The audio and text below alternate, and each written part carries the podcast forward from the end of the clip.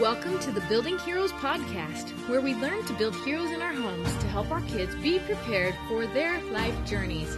Hi, I'm your host, Molly Christensen, and I love to encourage and mentor you on your path. Dear homeschool mama, maybe you've been at this for a while, or maybe you never even entertained the idea of homeschooling. And now you find yourself seriously thinking about it because there's no way you are sending your kids off into the land of unpredictability and masked faces. Can I just give you a few words of encouragement? First of all, if you felt like you needed to homeschool and you chose to do it, then you are fully up to the task. You are enough. You can do this. You're not going to do it perfectly, though, like ever. But that's just fine because you don't have to. Just aim for progress to become a little bit better every day, and that is enough. But still, you are going to have those days where you definitely do not feel like that. You will feel like a mess, and you'll wonder why you ever decided to do this in the first place. You'll probably even think you are failing your kids. And let me reiterate this you are enough, you are up to the task. You don't have to do it perfectly. You may have some messes, but you are not a mess. You chose to homeschool because you love your children more than anything. You are not failing your kids. You are giving them the best you have right now, and you are getting better. Because really, this is all just a journey.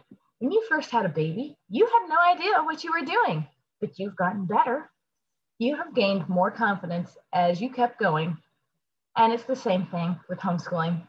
None of us really know what we're getting into when we start homeschooling nor do, do we even know how.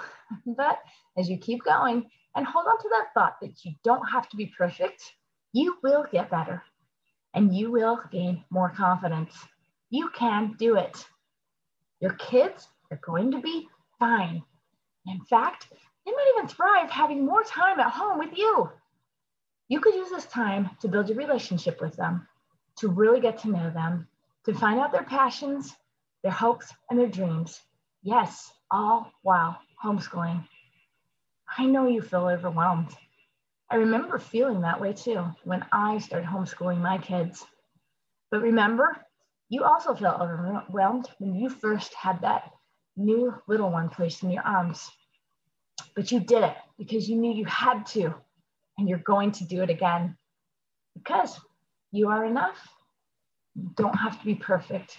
You can do this. Thanks for listening to the Building Heroes podcast. Can you help more people join the Building Heroes movement by sharing this podcast? More people can find it when you subscribe to the show, rate it, and leave a review. For more help on building heroes in your home, get the free Building Heroes resources at www.buildingheroesacademy.com.